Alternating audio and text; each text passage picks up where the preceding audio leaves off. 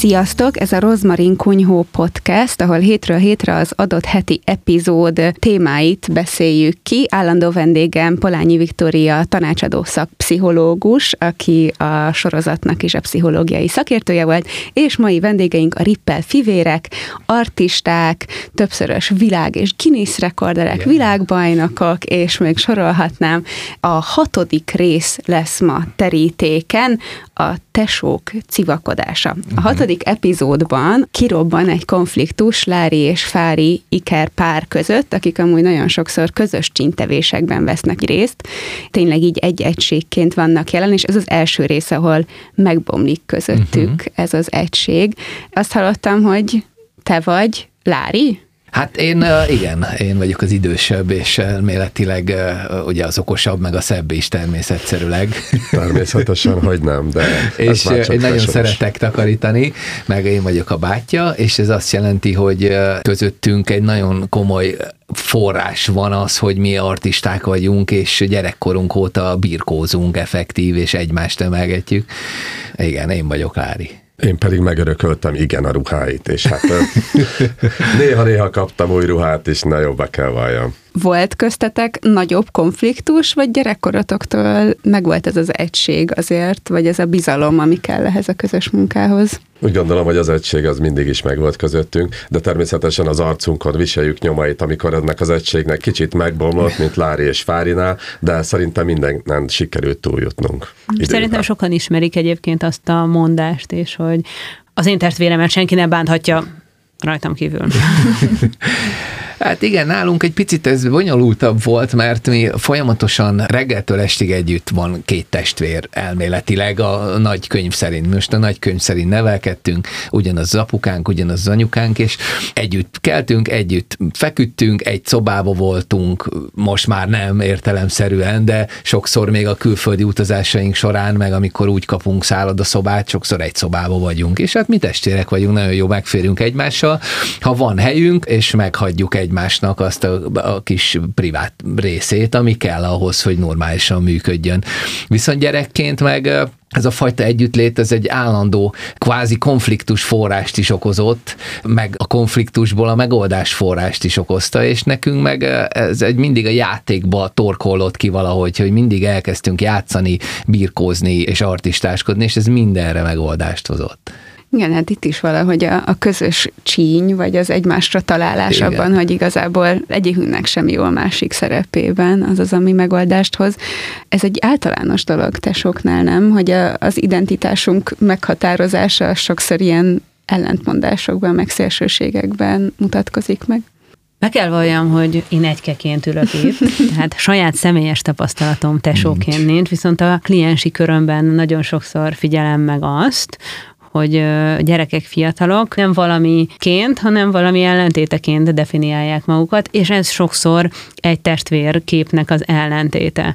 Hogyha az én definíció úgy kezd el kialakulni, hogy én nem vagyok olyan lusta, mint a tesóm, akkor nem feltétlenül jó irányba fejlődik a személyiség. Erre szülőként is, pedagógusként is, vagy bármilyen felnőttként, aki ott van a környéken, és, és ismeri a gyerekeket, érdemes figyelni, hogy olyan pozitív célokat megfogalmazni, olyan pozitív identitás elemeket kiemelni, ami nem arról szól, hogy én a másiknak a tagadása, vagy a másiknak az ellentéte vagyok, hanem arról, hogy én mi vagyok valójában. Ezen az alapon könnyebb elindulni tesóként. Hát ha meg sokan tesók, akkor meg még bonyolultabb, mert mi heten vagyunk édes testvérek, és én vagyok a legidősebb.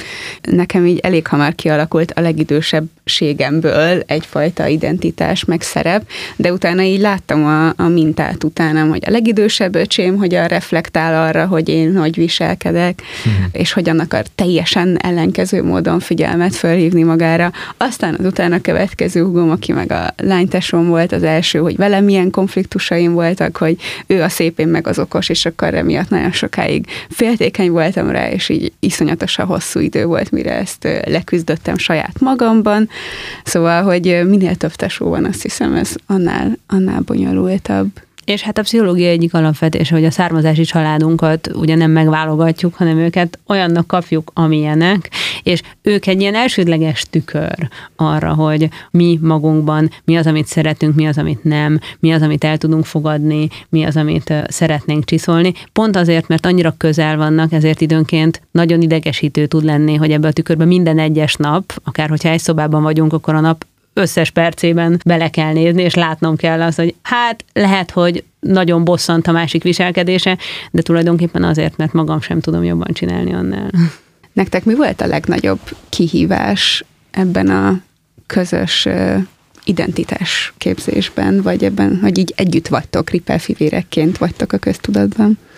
Igazából számomra talán a legnagyobb kihívás az volt, ugye amíg el nem értem a testvéremnek az erőléti szintjét, tehát hogy addig én voltam mindig a, a kisöcsi, akit, hogyha ha bármi volt, akkor ugye le lehetett birkózni, kicsit ugye megcsapkodni, stb. Tehát, hogy így, így volt ez egy, egy bizonyos szint, ez a 10-12 éves kor, amikor már onnantól kezdve már úgy kiegyensúlyozott, mert addig az volt, amit ugye természetesen a, a nagyobbik mondott Ferencünk, hogy, hogy na most akkor ez lesz, mert ha nem, akkor ugye akkor jött valami zsibis, vagy valami történt. Tehát úgy gondolom, hogy ez a megszokott öcsi mód. Igen, hát a zsibis az, az, az, amikor valami izomba történő odaütés által ilyen ah, fájdalom uh. keletkezik. Igen, nem nincs nyoma és hiába megy panaszkodni. Viszont fáj, és utána nem fog majd panaszkodni. De hát igen. De akkor nektek nagyon ilyen fizikai volt a viszonyatok mindig is. Ezt hagyták amúgy, hogy így balhéztok? És aztán végül ez fordult az előnyötökre. Én azt gondolom, hogy, hogy a szüleink nagyon-nagyon ügyesen és okosan próbálták ugye ezt megoldani, tehát hogy,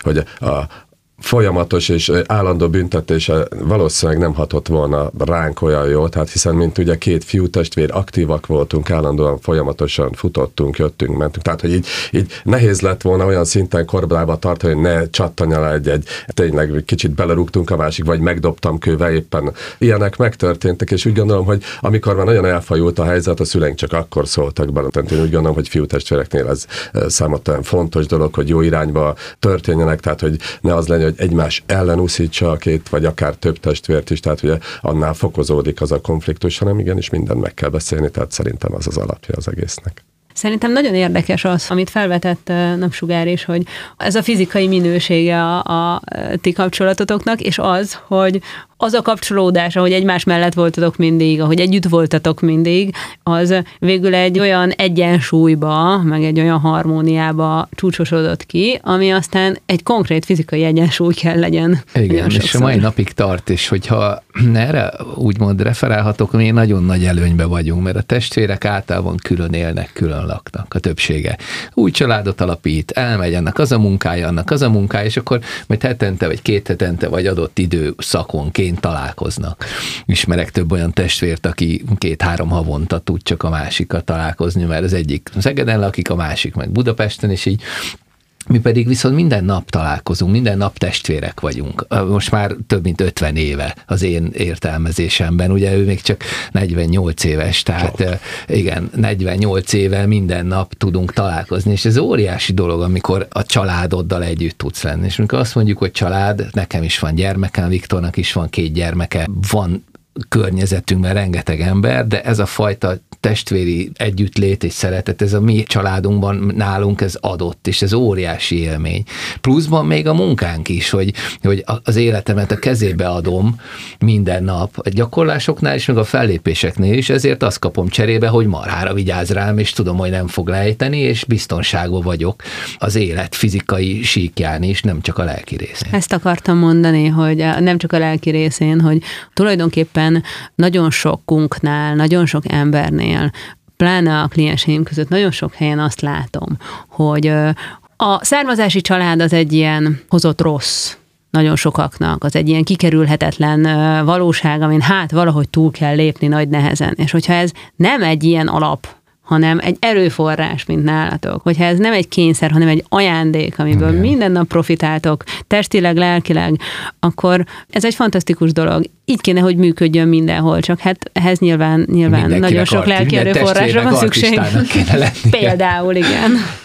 Úgy gondolom, tehát, hogy ez a szülőknek nagyon nagy felelőssége van ebben, hogy ezt kialakítsa, ezt a jó testvéri kapcsolatot, hiszen, mint ahogy az előbb is mondottam, hogyha ha az egymásnak a hibáira hívjuk fel a figyelmet, és onnantól közelítjük meg az egészet, akkor az egész egy nagyon rossz irányba tud elfordulni, és a testvérek egymástól fognak elfordulni, és tényleg úgy szeretné látni, mint a pupot a hátán. Én gondolom, hogy ez egy, egy testvéri kapcsolatban nem megengedhető, tehát hogy egy szülőnek igenis tessék odafigyelni arra, hogy, hogy azt a két vagy több testvért is egymás fele, és megbeszélve és szeretetben tessék nevelni. Mennyire fontos az, hogy olyan feladatokat kapjanak a testvérek, amiket nem külön-külön, egyik gyorsabban, másik meg lassabban, vagy egyik kiemelkedőben, a másik meg ügyetlenebből tudja megoldani, hanem olyan feladatokat kapjanak, amithez apait, anyait bele kell adni, össze kell rakják mindenüket, amik van közösen, és akkor tudják ideálisan megoldani, hogyha mind a ketten oda tették magukat csapatként, vagy mind a ahányan, heten. Igen.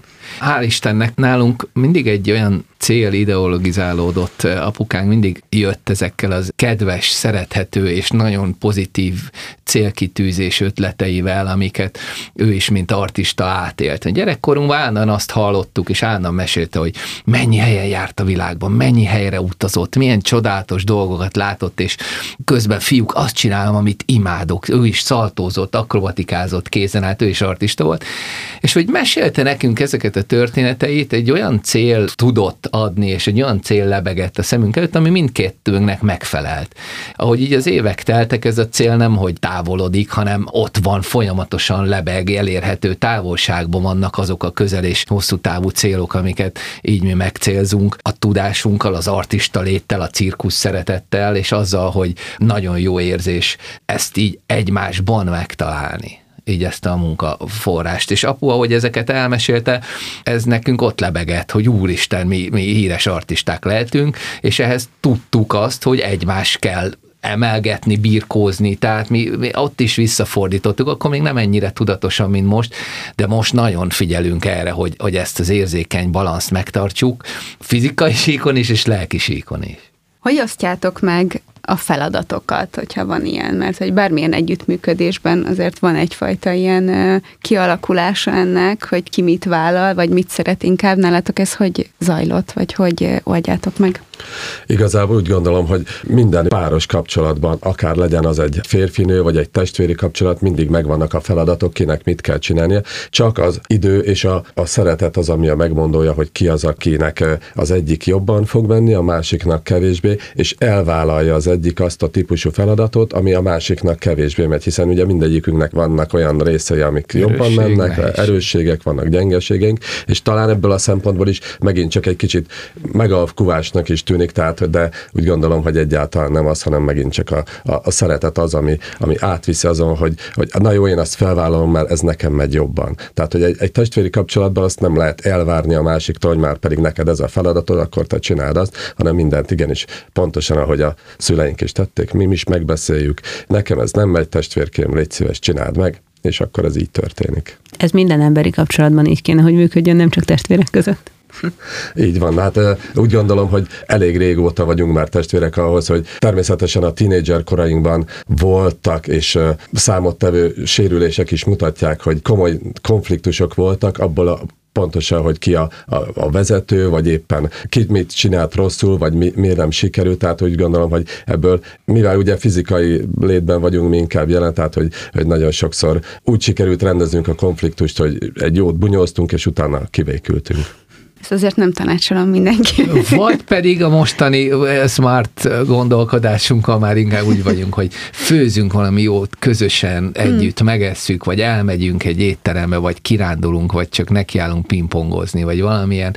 Így, így lefordítjuk, ez egy ilyen translation így bennünk, és ezt a fajta tényleg szeretett hullámot, ezt tudjuk magunkkal tolni, olyan, mint egy ilyen folyamatosan szörföznénk. Nekem erre van egy trükköm a családom körében, az a trükk, hogy amikor van bennem valami belső konfliktus valamelyik hozzám közel álló személy irányába, akkor ezt úgy fogom fel, mint hogyha most kiürült volna a kapcsolatunknak a közös puttonya, most nem lenne benne semmi, most egy üresség lenne a kapcsolatban, ezt pedig annak, aki ezt észreveszi, kutya kötelessége elkezdeni tölteni. Tehát én akkor szoktam sapkát meg sálat kötni a családtagoknak, amikor a legmérgesebb vagyok rájuk, pontosan azért, mert nekem, aki észrevettem, hogy itt most egy hiány van, kutya kötelességem elkezdeni visszatölteni ezt a hiányt, azért, mert a kapcsolat csak azzal mm. fog tudni tovább menni. Ez ugyanolyan, mint a ti közös főzésetek vagy kirándulásatok, hogy tölteni igen, kell igen. azt az emberi kapcsolatot. Először meg kell tanulnom még kötni, az még nem megy, de úgyhogy vigyázzál a sapkát. jó, kapsz, rendben, akkor én zoknit horgolok neked majd cserébe, jó? A puttony. Megnézem. És most be is mutattátok, hogy hogy kell leosztani a feladatokat hatékonyan, hirtelen. Azt mondtátok, hogy a tinédzserkor volt a legnehezebb így egymás között? Mert hogy ti akkor már versenyeztetek is, nem? Nagyon sokat, szóval, hogy ti így együtt voltatok jelen, ráadásul egy ilyen nagy nyomással, meg egy ilyen versengéssel teli közegben is. Hát nekünk az egész életünk a sportról, a mozgásról szólt, tehát nekünk nem sok időnk volt lacafocázni. Vagy sportoltunk és tornáztunk, vagy kaptuk a nyaklevest, hogy miért nem sportolunk és tornázunk. Naponta több edzés volt, naponta két-három edzés, plusz az iskolák, plusz mellé még mindenféle színházakban fellépések szerepeket kaptunk és vállaltunk, tehát nekünk már nagyon korán reggel 6-tól este 11-ig tartott a napunk. Alig tudtunk benne aludni, illetve hát annyit aludtunk, amennyit hétvégén bele tudtunk pótolni. Voltak napok, amikor fölsekeltünk, de, de az a helyzet, hogy nekünk ez a fajta szoros beosztás, ez mindig egy picit tovább vitte, tovább gondolta ezt az egészet, és folyamatosan a jelent kell megélnünk, mert artistaként nem is lehetünk más más időzónában, de közben meg testvérként meg ott van, hogy minden egyes alkalommal számíthatunk a másikra, és olyan támaszt kaptunk ezáltal, vagy kapunk a mai napig, hogy, hogy nem sokat agyaltunk milyen konfliktusokon. Ha konfliktus volt, akkor valószínűleg, hogy lefeküdtünk inkább aludni, mert olyan fáradtak voltunk. Ez egy csodás megküzdési stratégia egyébként. Igen. Igen, úgy gondolom. Ahogy szoktam én az edzésünkön is mindig mondani, tehát, hogy nem szabad hagyni a gyerekeknek időt unatkozni unatkozni, mert ha valaki elkezd unatkozni, onnantól kezdve jönnek a problémák, onnantól kezdi el a kis dolgait csinálni, lustulni, stb. mindenkire más vonatkozik. Mi ebből a szempontból is szerencsések voltunk, hiszen ugye reggeltől estig kvázi be voltunk táblázva, főleg a tinédzser korban, amikor a legnagyobb problémák voltak, akkor úgy gondolom, hogy nem volt rá időnk, tehát vagy túl fáradtak voltunk hétvégén is, tehát hogy, hogy igyekeztünk mindig egy kicsit a, az időnket arra fordítani, amit szerettünk, és nem az egymással való veszekedéssel foglalkoztunk, hiszen ugye tudtuk nagyon jól, már akkor is elmagyarázták a szüleink, hogy ez nem vezet sehová, csak az a jó, hogyha békesség van, és innentől kezdve meg egy kicsikét talán az is szerencsés volt ebből a szempontból, hogy a hobbiaink más irányba vezettek minket, és innentől kezdve, amikor volt szabadidőnk, akkor Ferenc elment balra, én pedig jobbra. Mikor jött el az a pont, hogy a sok fizikai megoldás, meg balhézás, meg nem tudom miután, mondjuk így barátként egymásra találtatok? Ti egymásnak vagytok a legjobb barátai, vagy ezt máshol találtátok meg azt, akivel mondjuk megbeszélitek a dolgokat? Ez egy elég komplex kérdés, mert mind a kettőnknek társa van, gyermekei vannak, külön álló életet alakítottunk ki a magánéletünkben. A baráti körünk is ismeri egymást, de azért elég különböző területekről hozzuk a baráti társaságot de mi egymásnak mindig ott voltunk. 30 éve utazunk a világon, és azt néztük, hogy még ott a szóló artista számok, a zsonglőrök, meg akik így egymagukba utaznak, ott például volt rengetegszer karácsony, meg szilveszter, meg minden benne volt így a, a program sorozatunkban, Míg mi egymásnak egy családot alkottunk, és fát állítottunk, meg ajándékot adtunk, addig az ott ült egyedül. Szóval mi mindig egymásnak voltunk, és amikor elérkezett egy ilyen időszak, akkor mi mindig azon agyaltunk, hogy hogy tudnánk zsiványkodni, vagy csintalankodni. Mert hogy mi azt találtuk ki, és ez a mostani akadémiánk, a Ripple Akadémiának is a fő alapelve, hogy imádunk játszani. És ezt a játékot, ezt mi nem akartuk leállítani ott, hogy felnőtté válunk, és akkor belelépünk abban a nagybetűs életbe, hanem megtartjuk az összes jó részét annak, hogy a felnőttként már nagyon előrelátóan, körültekintően tudunk mindent bánni, példamutató az életünk, és, és minden téren feszes a menetrend, nálunk nem lehet hibázni, meg nem lehet semmit úgy csinálni, mert minden átlátható. Viszont emellett megtartottuk azt a folyamatos játékot. Na most is egyfolytában ezekkel a kis figurákkal játszunk, mindjárt repülni fognak, mert nekiállunk zsonglőrködni, meg, meg mindig keressük azt a játékot, amiben a gyerekkori csintalanság megmaradt, mert azok az emlékek, az azok az érzések, az most is liba bőrös leszek tőle, már arra gondolok, hogy milyen jó volt régen, és hogy mekkorát fogunk most játszani, a, ennek vége ennek a podcastnek. Olyan jut ki, hogy amit mondasz, kazasz, az számomra egy manapság nagyon divatos, ám de szerintem sokszor indokolatlanul aggatott idézőjelben diagnózis képét festi nekem. Az ilyen típusú gyerekre szokták manapság azt mondani, hogy figyelemhiányos, hiperaktív. Mm.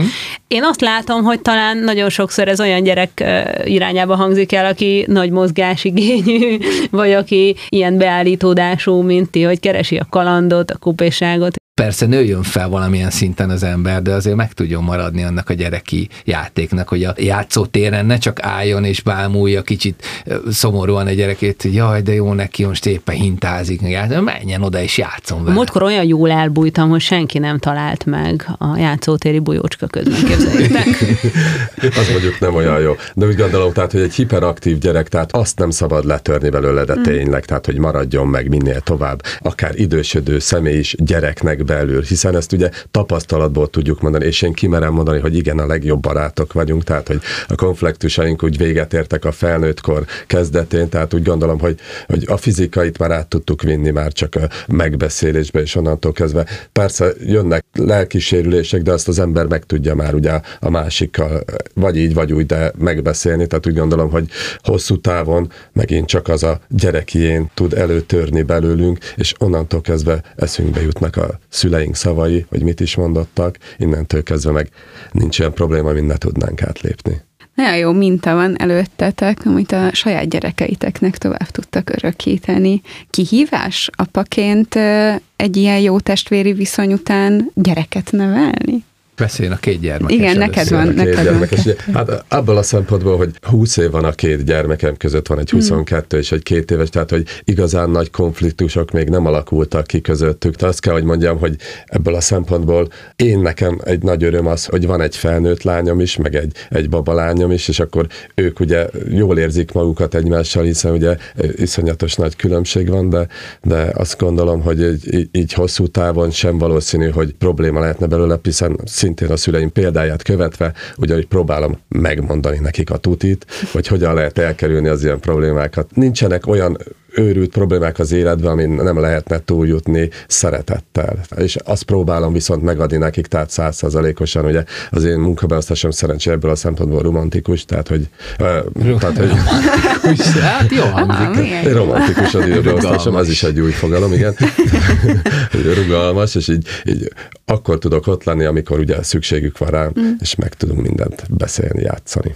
Nekem is romantikus a munkabeosztásom, mert nagyon veszélyes, és folyamatosan az életveszéllyel küzdök minden nap, és ebben nagyon jó dolog a testvér, aki ugyan artistáknál van olyan, hogy két idegen kapcsolódik össze, és csinál egy hasonló produkciót, mint mi, csak ezek általában egy pár év után abba is hagyják ezeket a bemutatókat, mert nem csak fizikai síkon nagyon nehéz, hanem lelki síkon is össze kell hangolódni. Például már 30 éve ezt csináljuk, és ezen gondolkoztam, hogy annyiszor voltam már életveszélyes helyzetben, helikopter alatt, vonaton, kamionon mögött, a világrekordainknál, és mindig ott volt velem a Viktor, és mindig az ő tudása és az ő ereje mentette meg, hogy most tudjunk beszélni, mert különben lezuhanok és meghalok.